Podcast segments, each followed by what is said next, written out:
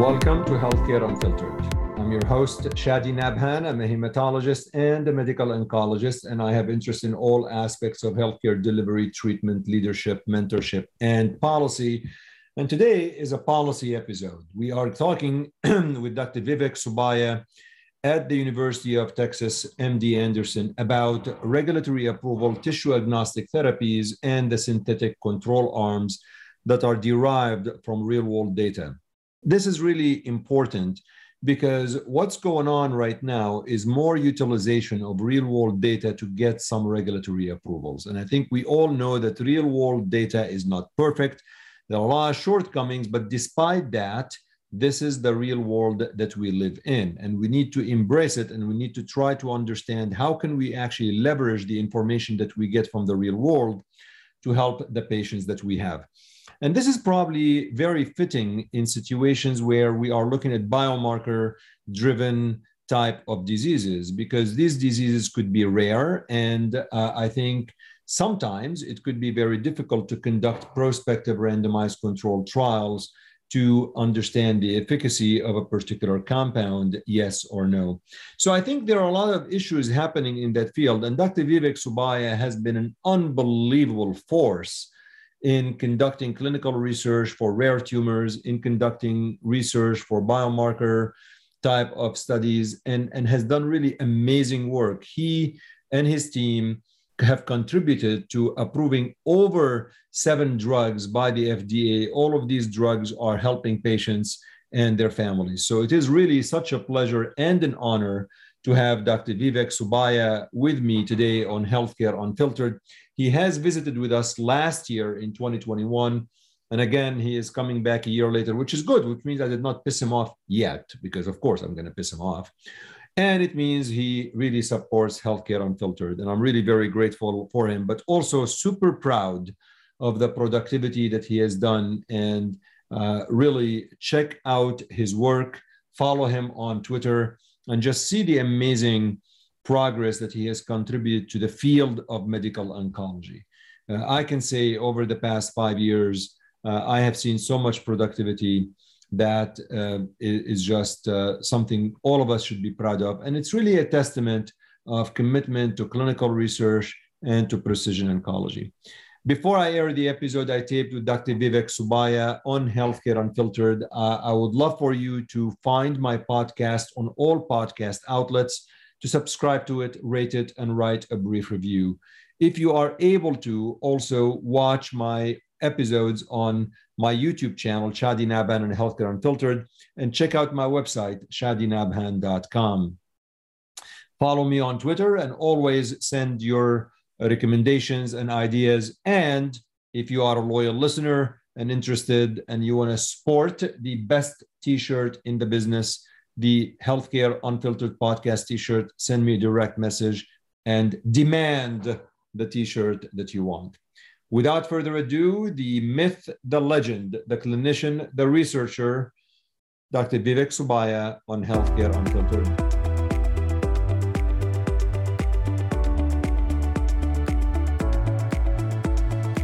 Well, let's start by the usual stuff.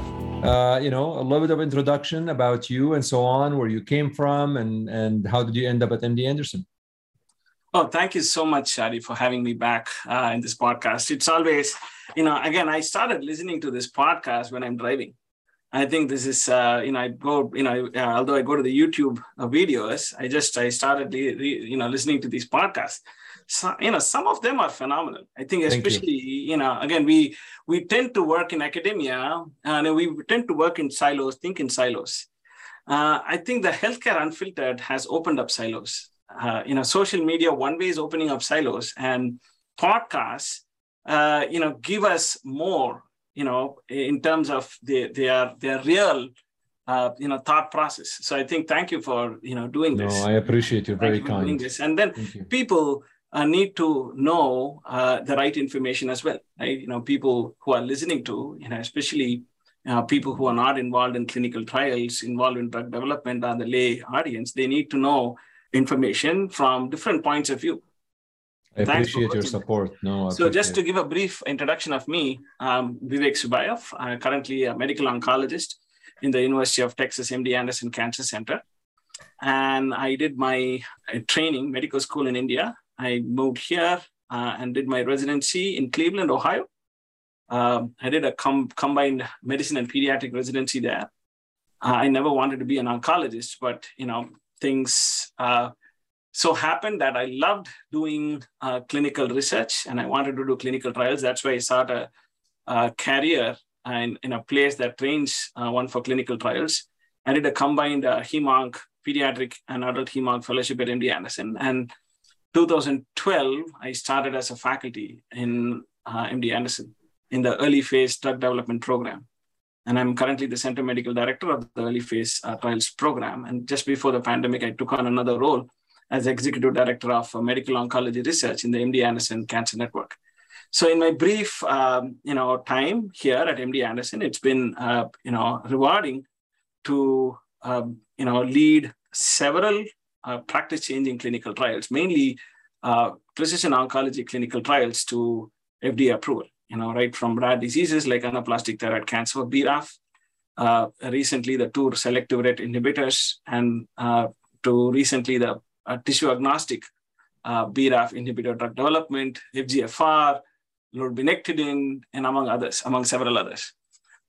Well, it's been um, it's been wonderful, truly watching your productivity, and um, and to me, I honestly don't judge productivity by the number of papers because Absolutely. frankly you could write 200 review papers mm-hmm. with a nice cv I, I i judge productivity into the impact of what you are actually doing on clinical care and advancing research Absolutely. And there's no question you have had amazing, amazing impact. And and and uh, I am glad that you went into oncology. I think patients are served very well by doing that. So there's so much we could talk about. The last when I had you on the show, I think it's been close to a year. I was looking when you were on, it was really last spring of 2021. So it's been a while.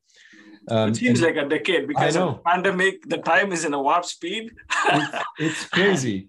Yeah. But uh, we talked about precision oncology in general. I yes. think we were just very in general. What I want to do differently today, um, I want to talk a little bit about precision oncology, but then I want to really segue into when you design clinical trials like the ones that you were involved in that led to the approval i want to i wanted to take listeners through the process that happens at, you're an investigator there's a drug maker and a sponsor there's the fda the regulatory process i mean how does this actually go into until you go to the in front of the FDA and the FDA grants this, the type of studies, because you're, I mean, the trials that uh, that you're doing are very always small cohorts. They're not really, you know, and I think that's really where the field is going. So let's start by um, explaining in your own words, uh, how do you define precision oncology today? Again, uh, precision oncology is delivering uh, the right treatment to the right patient at the right time. So let's go back, say, two decades ago. In the 1990s, they said, you know, the human genome can never be sequenced. And early 2002, uh, it took almost $300 billion and a decade to sequence the first human genome. We are learning. So right now, uh, you know, today, as you know, and others know, we can sequence, uh, you know, do a whole exome, a whole genome for $5,000 in the US. And if you go to China or India, you can get it sequenced for less than $100. So again, clinical next-gen sequencing has been rapidly evolving in the last two decades. And at the same time, uh, there has been an explosion in terms of drug development, right? The immunotherapies and targeted therapy. So the clinical next-gen sequencing helps us identify targets across multiple cancers. And you know, then at the same time, in the last two, two decades, there have been a revolution in the drug development paradigm, right? We have immunotherapy, we have a lot of targeted therapy. Let's take, for instance, the case of lung cancer, which has become the poster child for precision oncology. So, a decade ago, when patients were diagnosed with lung cancer, it's either non small cell lung cancer or small cell lung cancer. Non small cell lung cancer, get the same chemotherapy and we get the same outcomes.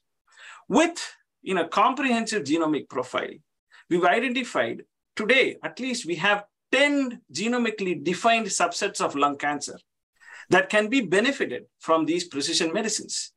So again, we are here and lung cancer has become 1% you know, disease. Like for instance, the RET inhibitor studies that I've led, it's 1% to 2% of non-small cell lung cancer. And we have if, effective drugs to go after these diseases. So now, a decade later, we are sitting with the success of these therapies. At the same time, you know, there is a lot more work to do for 80 to 90% of patients who do not benefit from these precision therapies.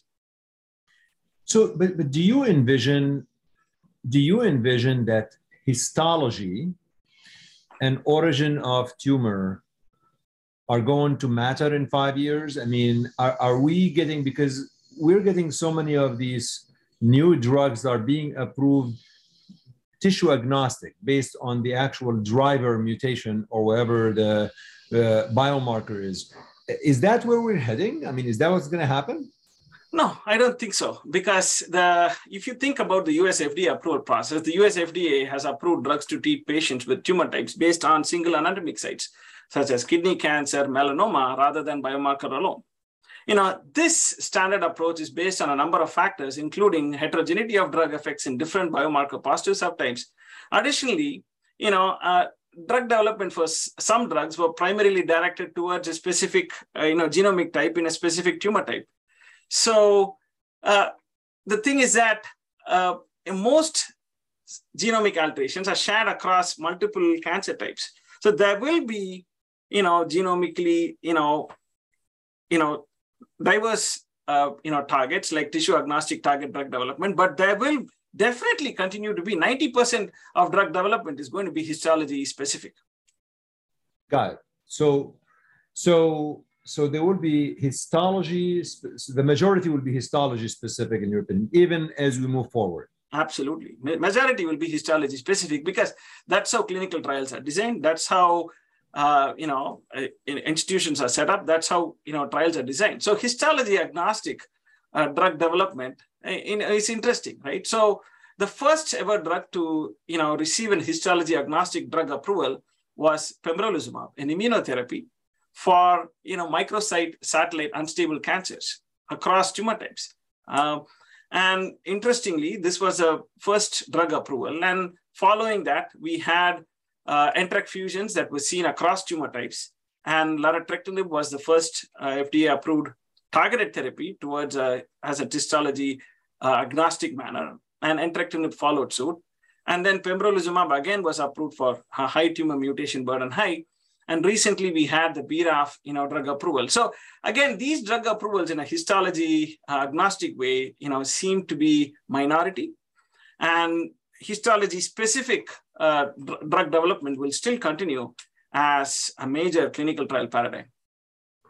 All right, so that's helpful. I actually expected the opposite answer, so that's why I asked the question. Let's go through the regulatory process. Let's try to understand what you have worked on over the past several years is you brought in so many drugs through the FDA process, through the FDA and regulatory process.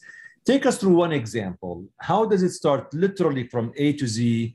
Somebody calls you, or you call the company and say it's investigator initiated. How does it go, and how do you agree on finding the actual study?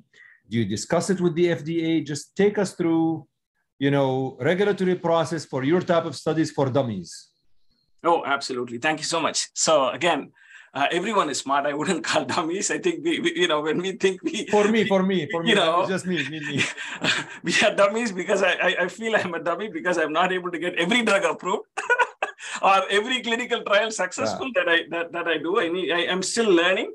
Uh, so uh, you know, again, for, for for for the lay listeners, you know, there are multiple ways clinical trials can be done. Right, clinical trials itself are divided into phase one studies phase two studies and phase three studies, right? And if you see, there is so much uh, attrition when we move from a phase a drug from phase one to phase three. So what do they do, right? So all academic institutions or scientific centers and labs test, uh, you know, do something called drug screening. They test these new drugs in petri dishes in, in something called what we call as cancer cell lines. So again, tens and thousands of drugs are being tested like that every day in so many labs. And among those, you know, there is a, there are a few drugs that show some activity in these petri dishes with cancer cell lines.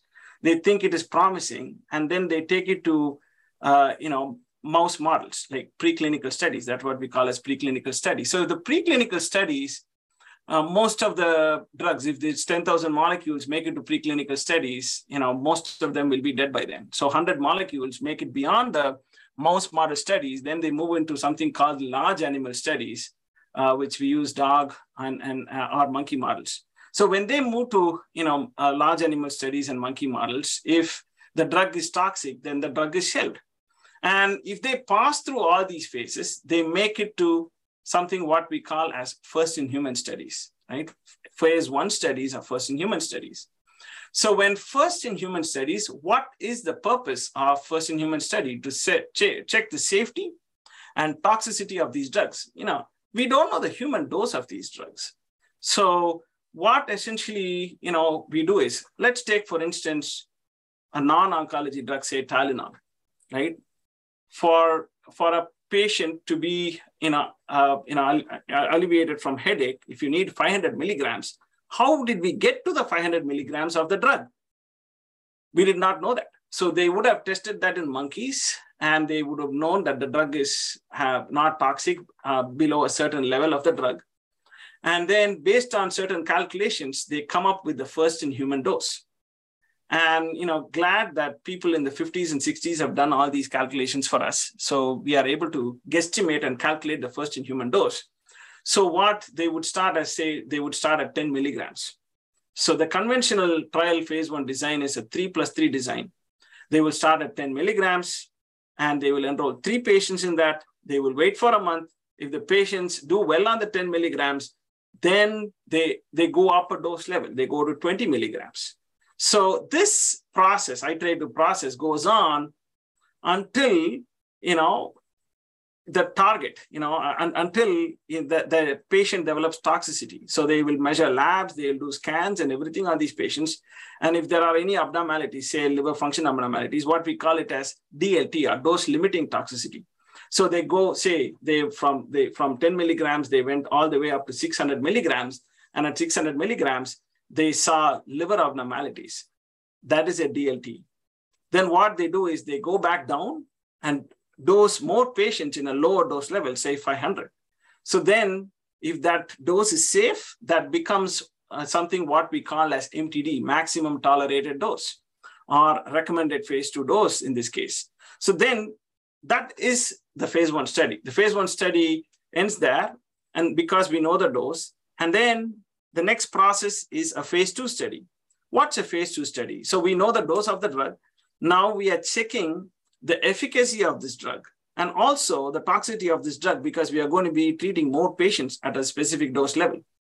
And beyond phase two studies, if the drug shows uh, efficacy data, so for instance, in oncology, cancer drug, if the drug shows that it is active against a particular disease, then phase three trials are done uh, using what we call as randomized control study designs, where this drug that we are testing is randomized against uh, placebo or standard of care. Again, this is a traditional pathway of drug development. If the experimental drug shows benefit versus standard of care for that particular disease or versus placebo, you know, if the drug shows benefit, clinical benefit, you know, they do all these statistical designs and then uh, you know they go to the FDA and show the data. The FDA looks at the data, the efficacy, toxicity data, and and then based on that data, if the drug is beneficial, the drug received what is called as FDA approval. That that means that the company, drug company, has marketing author- authorization for the drug. So that is the traditional model or drug development paradigm in oncology: phase one study, phase two study, and phase three studies. So this process. Vivek, before you go into the other process, how long does that traditional thing takes? Uh, just to give listeners an idea in terms of the duration. So the traditional process in oncology takes anywhere from 10 to 15 years. And you see that, right? Phase one, doing preclinical studies, phase one studies, phase two studies, and phase three. The traditional model, uh, you know, takes 10 to 15 years in oncology. So this is what was used to being the conventional, you know, phase one, two, three trial. So, you know, this is the basics of, you know, clinical trial drug development in oncology. So there are several ways of studies where uh, where you asked how we can do clinical tri- trials, right? So one is called the investigator-initiated clinical trial. So investigator-initiated means uh, an academic uh, centered PI has an idea uh, that this drug may work in a particular cancer, either alone or in combination with any modality, or a combination with drugs. So then I need to show some preclinical data, right? I work with my collaborators or do it in my own lab uh, that this drug is supposedly active in this in this disease, and then I have to apply to pharmaceutical company because they have the drugs. So, and you know they give access to the drugs and they provide funding, you know, some funding to do the investigator-initiated trials.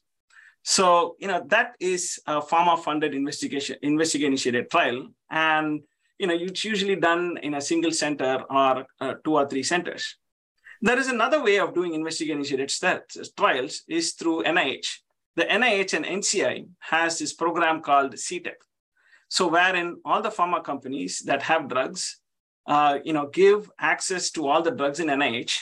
And if the concept and the scientific rationale of a study is compelling, has good preclinical and our clinical evidence, we can uh, pitch in something called the letter of intent to NIH. If that is approved, then we can do a clinical protocol with NIH. The good thing about doing a trial with NIH is you can get access to the drug, plus you can combine two drugs from two different companies. So it's always hard as an individual investigator when you want to combine two drugs from two different companies because the most of um, you know, the legal language from academic institutions and many other companies, you know, is quite challenging. So it's easy through the NIH to do that because both the companies have given their drugs to NIH, and if it makes sense, you can access both the drugs through this mechanism. So those are, you know, some of the few mechanisms of investigator-initiated studies. And another, uh, you know, uh, mechanism that we can do studies are called through cooperative groups. You know, cooperative groups like SWOG, ECOG, you know they do uh, you know studies as well. You know th- those are big randomized studies across major academic centers. So in the last 20 to 30 years what has really come up is what we know call as sponsored studies. Sponsored studies are you know pharmaceutical companies right?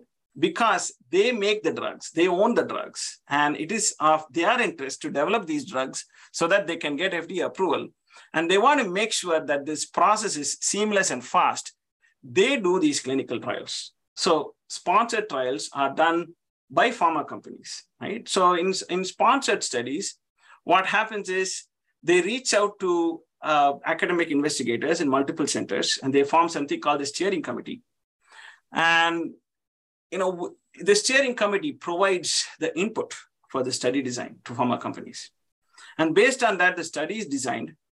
Uh, and, and then, you know, if it's a phase two study, uh, you know, it's done across multiple centers, and the pharma- pharmaceutical company engages several academic centers.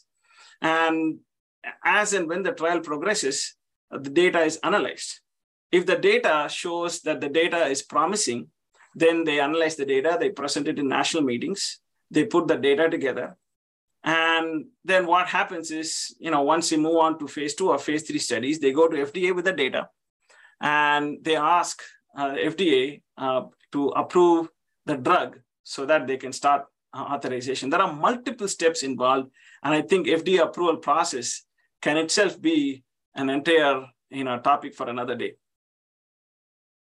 And is it what you're seeing right now is a lot of these tissue agnostic biomarker driven studies are more coming as pharma sponsored trials. They have a target, they have a drug, and they come to investigators and say, we want to get this drug through the regulatory approval and they design that trial. Is that what's going on? I want to try to take one of your trials, let's say the last one you just did that just led to the approval of the BRAF plus the MEK, yes. I believe, right? Let's let's yes. go through that. How did this come about and how long did it take until we got the FDA approval? Yeah, BRAF is an interesting target because, as you know, uh, BRAF is prevalent in melanoma. 50 to 60% of melanoma, you know, patients with melanoma harbor the BRAF V600 alteration. And we have three com- combination drug approvals in this space. And BRAF as a mutation, BRAF V600 mutation is seen across multiple, multiple tumor types. But in the beginning, not many pharma companies wanted to do a tissue agnostic study in BRAF because one, the thought process and trial process was not there a decade ago. Uh, and most of the academic centers were histology specific. And if they want to, uh, you know, have these studies across uh, diseases, they did not have a specific center to house these studies. And another important aspect of not doing a histology agnostic study in BRAF a decade ago was uh, the data from colorectal cancer. Although in melanoma, there was striking promising responses with all these BRAF inhibitors, in melanoma, the response rate was, was negligible. So at the same time, they went back to the lab and found out that EGFR is an innate mechanism of resistance operating in colorectal cancer. And the addition of an EGFR inhibitor, in this case, cetuximab or panitumumab, overcame that resistance pathway. So that operating mechanism was only present in colorectal cancer. Because of that, I think companies did not pursue tissue agnostic approval in you know, BRAF V600 cancers. When we designed the study, say in 2012, this was called the ROAR, Rare Oncology Agnostic Research. We picked up nine tumors, nine solid tumors with no FDA approval and unmet need.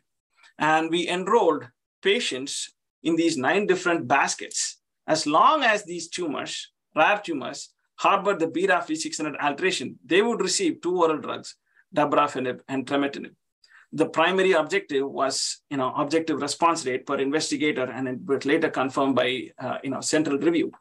And we found, uh, you know, again, when we started doing the study, uh, we we saw that uh, there was this cancer called anaplastic thyroid cancer. Anaplastic thyroid cancer is one of the most lethal cancers known to us. It's a rare form of thyroid cancer, and the median survival for this anaplastic thyroid cancer is less than six months. And we knew at the time that some of these patients with anaplastic thyroid cancer harbored the BRAF V600 alteration. And we, I was probably one of the first few physicians in the world to treat a patient with uh, BRAF inhibitors in anaplastic thyroid cancer, and we saw promising responses. And because of uh, the promising responses in that particular cohort, in that ROAR basket study, and there was no FDA approved drug uh, in anaplastic thyroid cancer, based on a data set of, say, 23 patients, we were able to get an FDA indication in this rare disease based on the rare oncology agnostic research. Again, that was a win. And then we continued to enroll patients. And recently we showed we enrolled around 36 patients globally. And we confirmed the definitive benefit of this combination in anaplastic thyroid cancer. So beyond anaplastic thyroid cancer, we had these nine different cohorts that were also accruing. We had patients with cholangiocarcinoma. We had patients with uh, glioblastoma, brain tumor. Know, again, another challenging tumor. We also know that glioblastoma, low-grade and high-grade gliomas, harbor this BRAF alteration. So we enrolled patients in that cohort. We also had a hairy cell leukemia cohort. We had other cohorts as well. So as time passed on, we found out that colorectal cancer is an exception. And there are so many different cancers that do respond to BRAF V600 inhibition. In parallel, the NCI-MATCH study was established and patients were accruing across the nation. An NCI-MATCH, interestingly, also had an arm with BRAF V600E altered patients with the same drugs, dabrafenib and trametinib. And you know, we saw that NCI-MATCH confirmed our ROAR data that you know this dabrafenib and trametinib combination uh, showed activity across multiple cancers. So we aggregated both this data together. At the same time, we also aggregated data from pediatric clinical trials. Um, again, as a tissue agnostic, we wanted to be age agnostic as well because BRAF is also seen in pediatric cancers. So based on the aggregate and totality of uh, data showing that colorectal cancer is still an exception with BRAF V600 alteration, we were able to apply for an FDA uh, approval, uh, you know, for, for, for across all solid tumors. Again, to, we need to note that this is not the first APRI approval for this target, right? So the drug has already been approved in melanoma, already been approved in non-small cell lung cancer, as long as they have a BRAF V600 alteration and anaplastic thyroid cancer, and now across all solid tumors. Again, this provides uh, a way in which drugs can be authorized, drugs can be approved by the FDA. Again, these, who will benefit from this tissue agnostic approval? Rare cancer patients, right? So patients with, say, for instance, cholangiocarcinoma, or salivary gland cancer, or pleomorphic xanthoastrocytoma that we have in those studies. How will a patient sitting, say, in Dakota or Kentucky or Alabama who don't have access to a major cancer center access these drugs uh, if they have a BRAF alteration? So they need to ask for insurance approval, which may seldom be approved because it's not approved for the indication. And number two is they need to file for a compassionate access. Its paperwork takes a long time. So again, this FDA approval provides access to these rare cancer patients.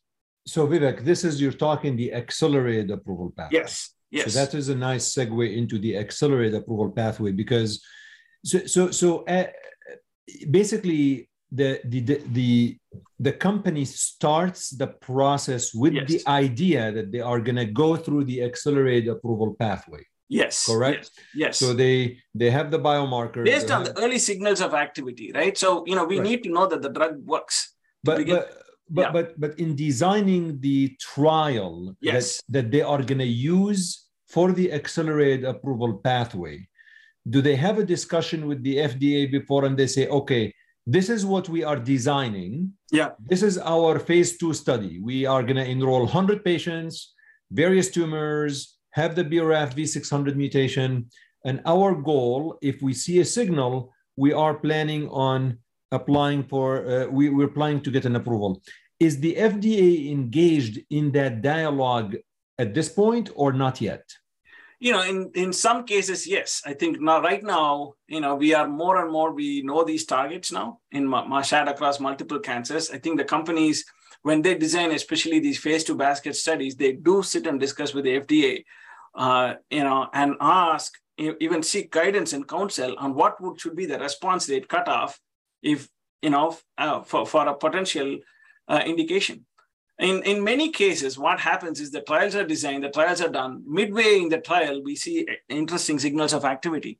In that case, uh, you know, we, we go to FDA with a meeting called a Type C meeting, an ad hoc meeting, showing the data to explore possibility to see if uh, there is a pathway for a drug, you know, accelerated approval for this drug. I think both ways it can be done both the ways, but I think more and more they are encouraging that they want to have the discussion with FDA before designing the clinical trial, when you're designing the clinical trial, rather than later. So, but as part of the accelerated approval pathway, and correct me if I'm wrong, as part of that approval, you must conduct post-marketing study. Exactly. And that is technically should be a randomized control study because you're saying, okay, I believe this drug works, and you need to show that in a randomized controlled fashion um, and the idea is that if it doesn't work in the post marketing setting, then probably what you saw was more noise and not signal. Again, yes and no, because there are some exceptions, right?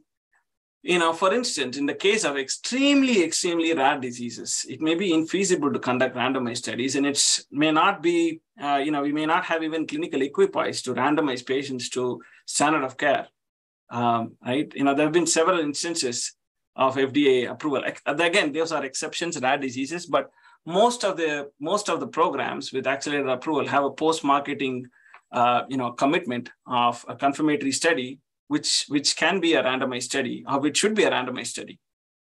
Okay, but but it's not always a randomized study. It's not always a randomized study. So so what type? I guess take us through the type of studies that could be conducted in the post-marketing setting for accelerated approval and they remain acceptable by the FDA because I believe that is where you start talking about synth- synthetic control arms. Exactly. So exactly. yeah, take us through the type of studies where I got my drug through the accelerated approval pathway. Uh, I got the uh, folks are are able to prescribe it. But now I must do this post marketing trial. What type of post marketing studies are acceptable to the FDA? Absolutely. I think, you know, this is, uh, we are all in the learning experience phase on this, right? I think it's, I wouldn't say what are acceptable to the FDA, but again, these are some of the ways that, you know, supportive evidence for the drug can be, you know, handled, uh, uh, you know, after accelerated approval. So although randomized control trials allow for comparison of treatment arms with minimal concern for confounding bias for known and un- unknown factors, randomized study, as I said, is not feasible in certain disease settings, right? When randomized design, uh, randomized design studies are not possible, you know, what we call is uh, ECA, external controlled arms, or also popularly known as synthetic control arms, uh, incorporating into the study design can be an effective way to expand the interpretability of the results of an experimental single arm trial by introducing the ability to carry out a formal or informal comparative analysis. Again, you know, as and when, you know, we are learning, right? Like these are emerging healthcare technologies. Uh, and you know they, they've been slow in the last decade to gain traction because there is still confusion and uh, skepticism about external control arms why do we have the skepticism about external control arms? Because it stems from lack of precedence, right? And there is also uh, not step by step guidance and data to quantify the impact on drug development and clinical outcomes.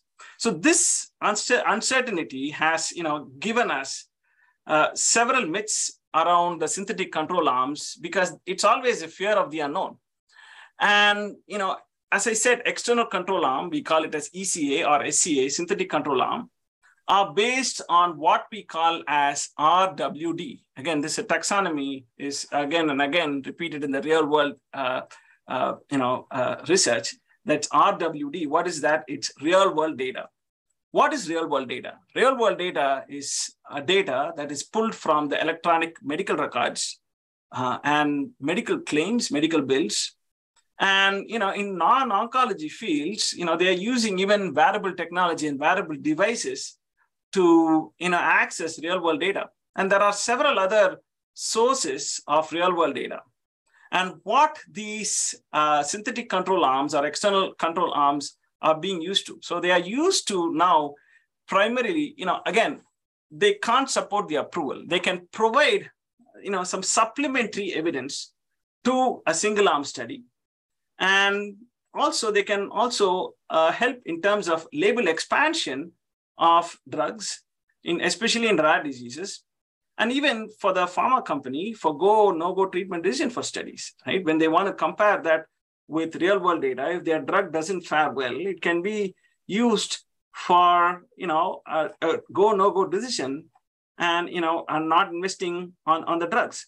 So I think the label expansion is probably self-explanatory. Yes, yes. Right. You see the drug being used in the real world. Yes. You may see an activity in a tumor you didn't think about. Mm. And you then you take that data to the FDA and say, hey, look, I did not think the drug works in sarcoma, but it's being used off-label by, and I have a data on like 500 patients and it's working. And they yes. may give you they may give you a secondary indication mm-hmm. or they may give you an expanded label that for example the label is for let's say theoretically for people uh, younger than the age of 75 and then mm-hmm. you show in the real world data that they work in patients over 75 and they expand the label but that neither of this the expanded label or the secondary indication these are not comparison uh, randomized control i guess my question is how do you use RWD or the synthetic control arm in a randomized way in the post marketing era? Is that what is used or no? Like, do you actually take a cohort from the real world yeah. and say, and, and, uh, and you say, I'm going to, how do you do it? How do you do, how do you integrate this as part of a post marketing randomized setting? Absolutely. I think that's a great question. So this is now well documented, right? Now, you know, two years ago, if you asked me this question, this is not well documented. But now this is well documented. So external control arms are well documented in the post-approval setting. Uh, in the US healthcare system, you know, drug makers, you know, seek reimbursement from payers by conducting database studies, you know, post-marketing studies in which external control arms are often leveraged for price negotiations and coverage. And Europe, you know, after they go, you know, FDA, it's only one step, right? It's FDA approval and then drug come, you know, the, the drug is reimbursed. In Europe, uh, they have something called the EMA approval. And then there is a lengthy process in each country that they need to go through this process called HTA, Health Technology Assessment. So the in Europe, the manufacturers, the pharma companies need to submit lengthy dossiers and memos to each country's health technology agency to seek insurance coverage and ensure patient access. So in these situations, the external control arms provide the foundation of comparison between active treatment and a control cohort. Again, these are still in the early stages of adoption. I think you know I, I can share with you, you know, some of the early uh, you know uh, external control arm or synthetic control arm data that led to even uh, FDA considering some data for FDA approval in rare diseases. And also recently, you know, uh, we published how we address challenges with real world synthetic control arm to demonstrate the comparative effectiveness of a selective RET inhibitor in non-small cell lung cancer. So um, as you know, uh, you know, recently, uh, you know, in the peak of the pandemic, we conducted a clinical trial called ARROW, which is an open label multi-cohort uh, phase one, phase two study that demonstrated pralsetinib, a highly potent selective RET inhibitor, was efficacious in RET fusion positive non-small cell lung cancer patients. So given the promising results, uh, in 2020, uh, the drug pralsetinib was FDA approved for treatment of RET fusion positive non-small cell lung cancer patients. So as you know, RET fusion lung cancer patient is just you know 2% of non-small cell lung cancer, 1 to 2%. So there is a frontline randomized study ongoing, but you know it's going to take a long time for us to build evidence from a frontline randomized study of pralsetinib and first-line standard therapy. In, in the background, one of COVID infection and also an unprecedented pandemic, we have a lot of recruitment challenges. To fill this evidence gap, you know, one of the goals of this study was to investigate the relative effectiveness of pralsetinib by comparing outcomes for RET fusion positive patients received first line pralsetinib in the ARROW study. So we have the data. That data has already been published in Lancet Oncology, right? So we use that first line pralsetinib data with synthetic control arm derived from the real world data, right? We drew upon real world data to construct synthetic control arms for comparison, you know, where running a randomized trial in this case was infeasible or it randomized study is ongoing, but it might take time for us to get the results. So in order to satisfy the requirements of HTA, or in order to even be us being comfortable when we offer this drug to uh, patients, right? When lung cancer patients come, we know if the patient's tumor harbors the RET uh, alteration. What do you want to give? Standard chemotherapy uh, with, uh, you know, pem, you know, pembrolizumab in combination with standard therapy, or pembrolizumab, or you know, this RET inhibitor. So we wanted to build confidence uh, in, in us treating this. So we did this, uh, you know, sort of a randomized uh, uh study uh, with synthetic control arm. And, you know, we showed our goal was to investigate the comparative effectiveness of the RET inhibitors related to other therapies in the first line non-small cell lung cancer. So one of the main challenges in you know uh, real world data and real building real world evidence is the bias, right? There's so much bias that we need to be cognizant of uh, when we design these synthetic control arm studies. So that is why we want to do randomized study. What are the biases that we see? We see confounding bias, selection bias, performing bias, detection bias, attrition bias, and time trend bias. So all these, you know, again, we can mitigate and we can address some of these concerns by some statistical analysis uh, mitigating you know how we can you know by th- that's what we've showed in, in our nature communications paper is how we are able to address some of these biases when we randomize uh, you know a clinical trial single arm study with a real world uh, you know a synthetic control arm.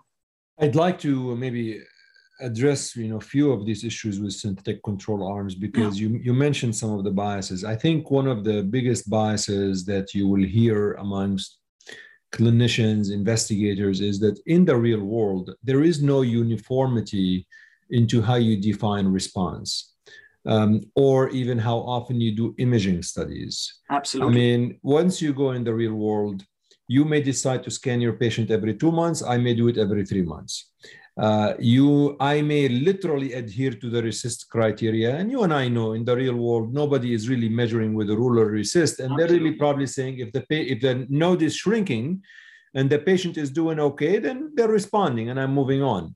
Mm-hmm. So how do you address these two factors?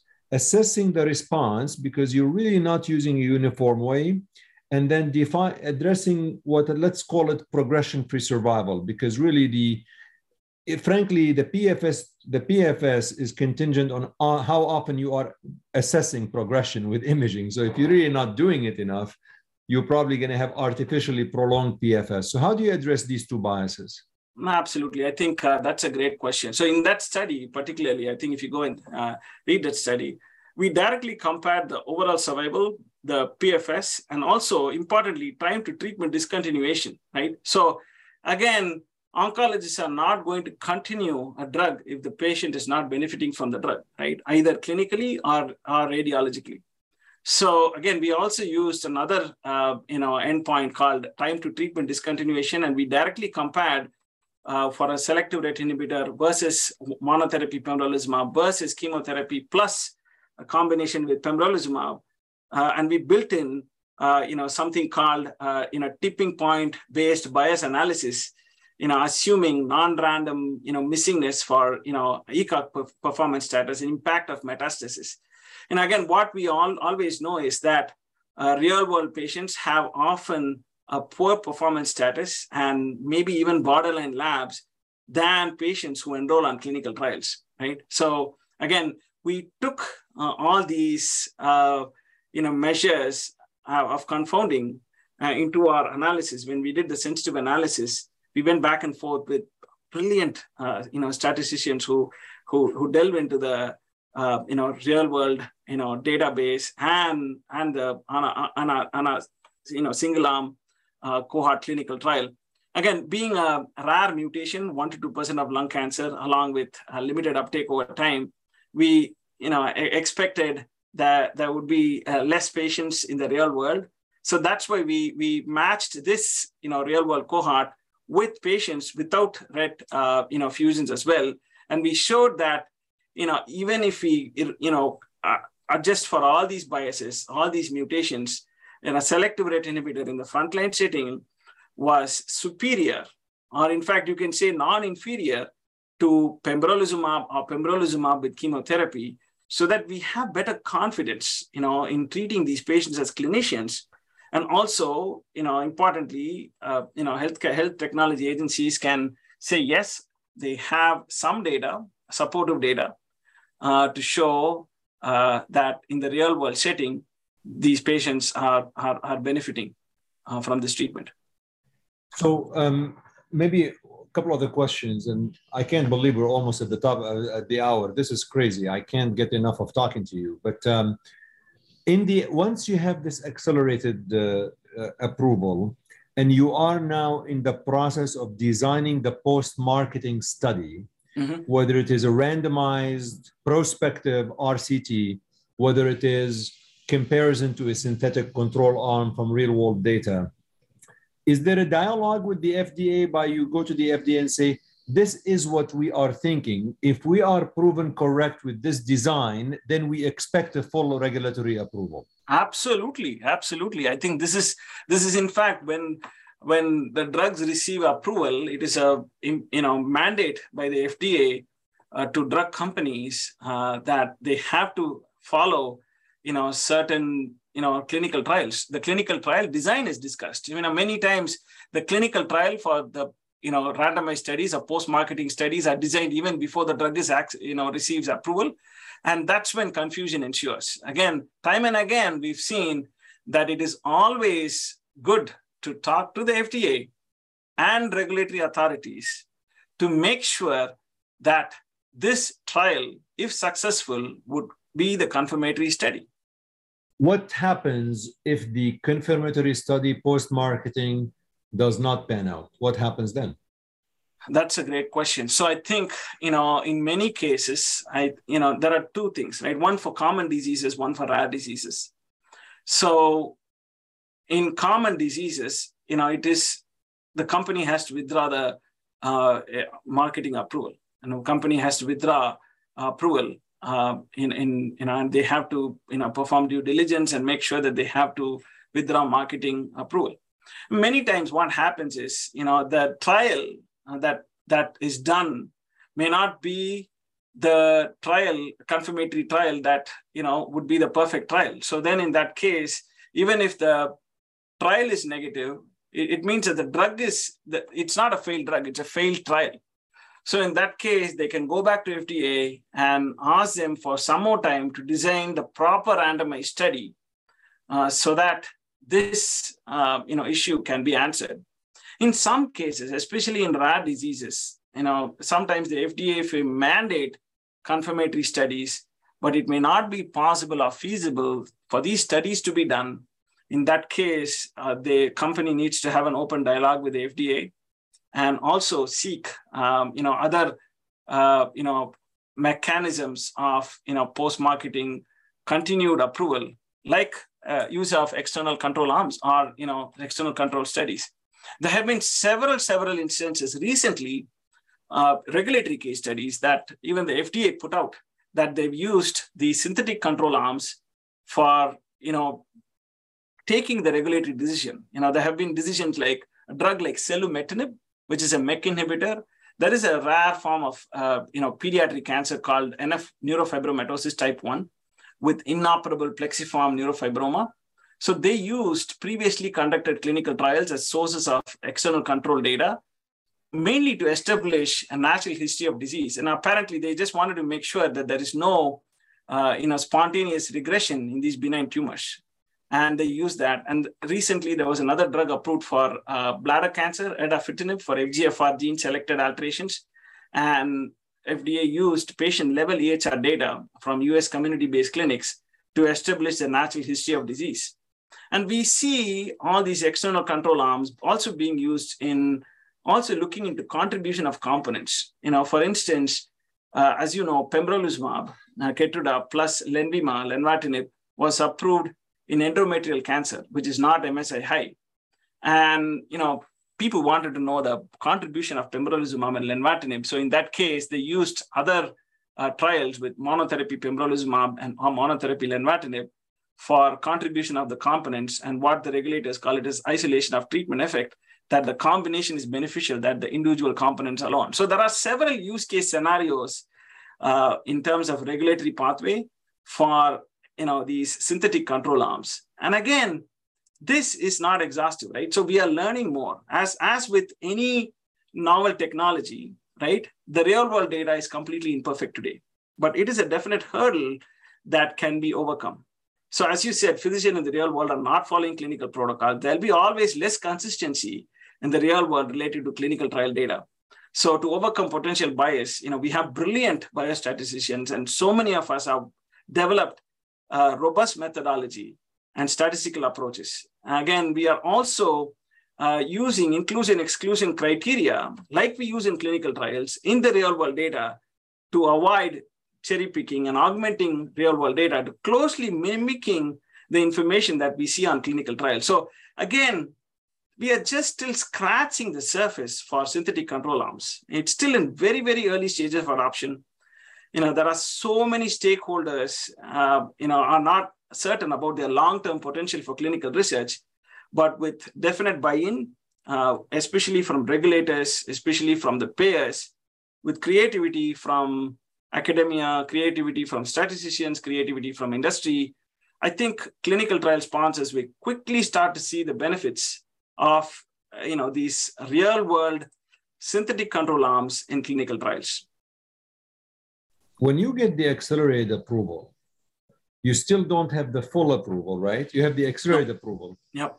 But as a prescribing physician, there are no limitations, right? I mean, you can do whatever you want. I mean, technically, it's just a regulatory issue. It's like a regulatory stamp. But when when there is an accelerated approval, as a doctor, I can prescribe that drug Absolutely. whenever I want.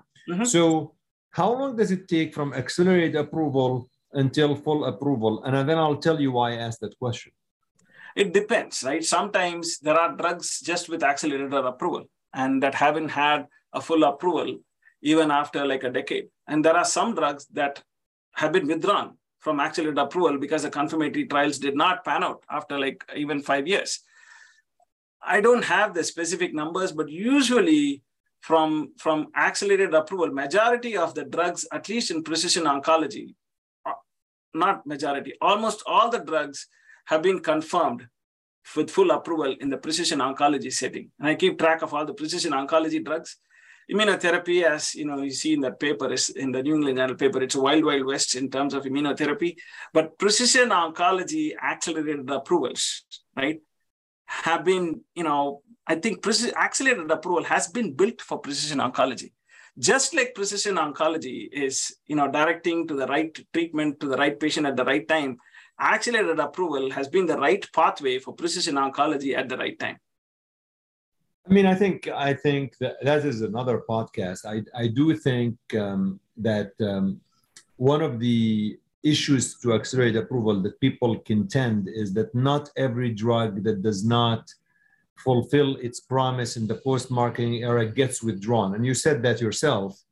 And then the question would be, well, if you went accelerated approval and you did not show this later on and you did not withdraw, then are we like, you know, are we scamming the system almost? No, that that's that's a that's a good question. I think, you know, that's unique in oncology, right? Because you know, sometimes we are stuck with a drug based on single arm data that shows a response rate and some overall survival data. And the confirmatory trial is not the confirmatory trial one would think of. It's a random, you know, random study that was, you know, touted to be the confirmatory study in combination with some other agent. And that confirmatory trial in combination was negative. That mean that means the trial is negative. The drug doesn't fail.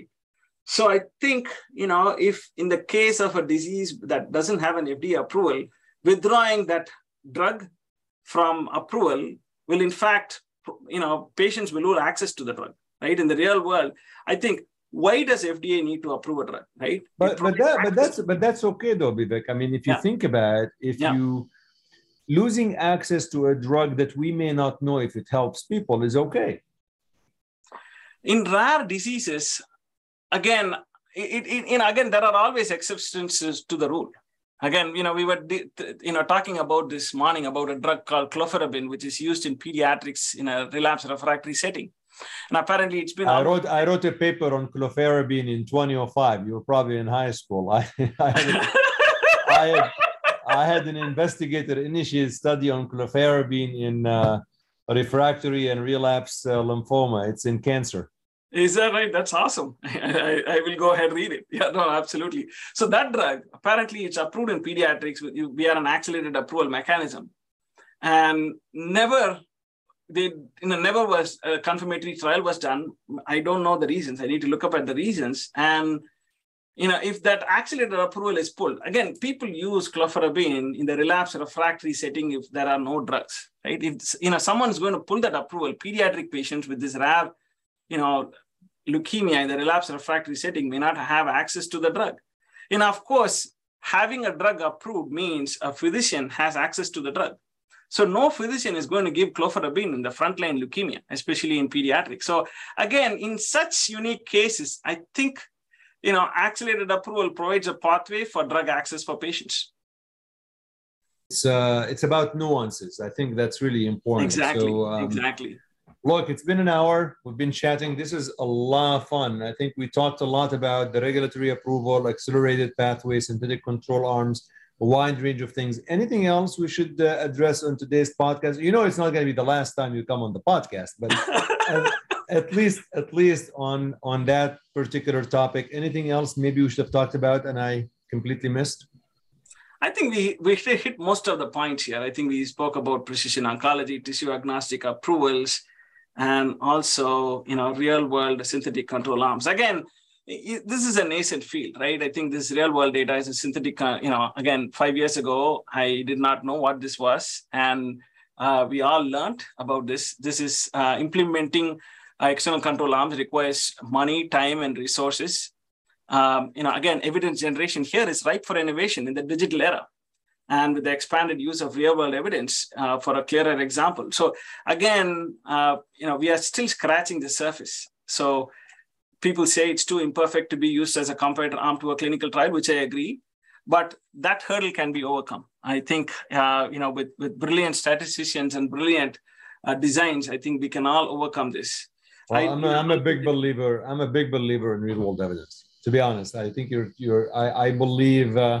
I actually was criticized before a lot about real world evidence, and yeah, sometimes on social media when I talk about it, people will uh, tweet back at me and say, "Well, are you saying we live in the unreal world?" I remember exactly this happened to me several years back, and I I wrote a paper addressing that. But yeah, uh, you're right. I think it's gonna be it's it's here to stay. It's important. It's um, and I think we need to figure out how do we really try to answer questions as eloquently and as cleanly as possible because there's a lot of noise and mess, and we have to make sure that we actually overcome that.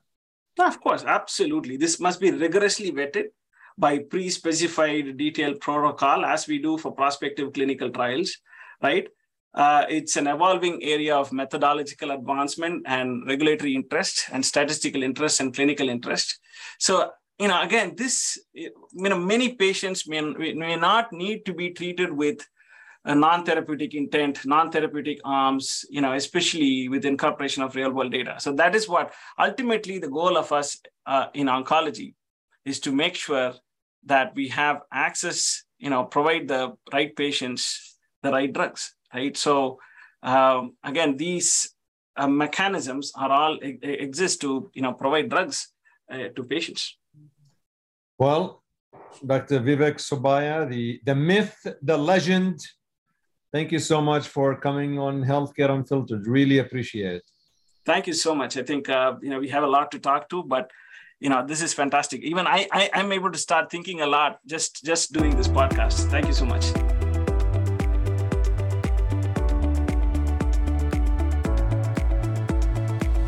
Thanks everyone for listening. This was such a great episode. I enjoyed hosting Dr. Subbiah on today's podcast. Uh, it was wonderful to have him on and a pleasure to visit with him and talk about policy, regulatory, precision oncology, and synthetic real world uh, arms. Uh, please support the podcast by visiting the website, chadinabhan.com, by subscribing to the podcast, by watching it on YouTube channel, referring to your friends, colleagues. Let people know about this podcast. And if you like this episode, please write a brief review and uh, rate.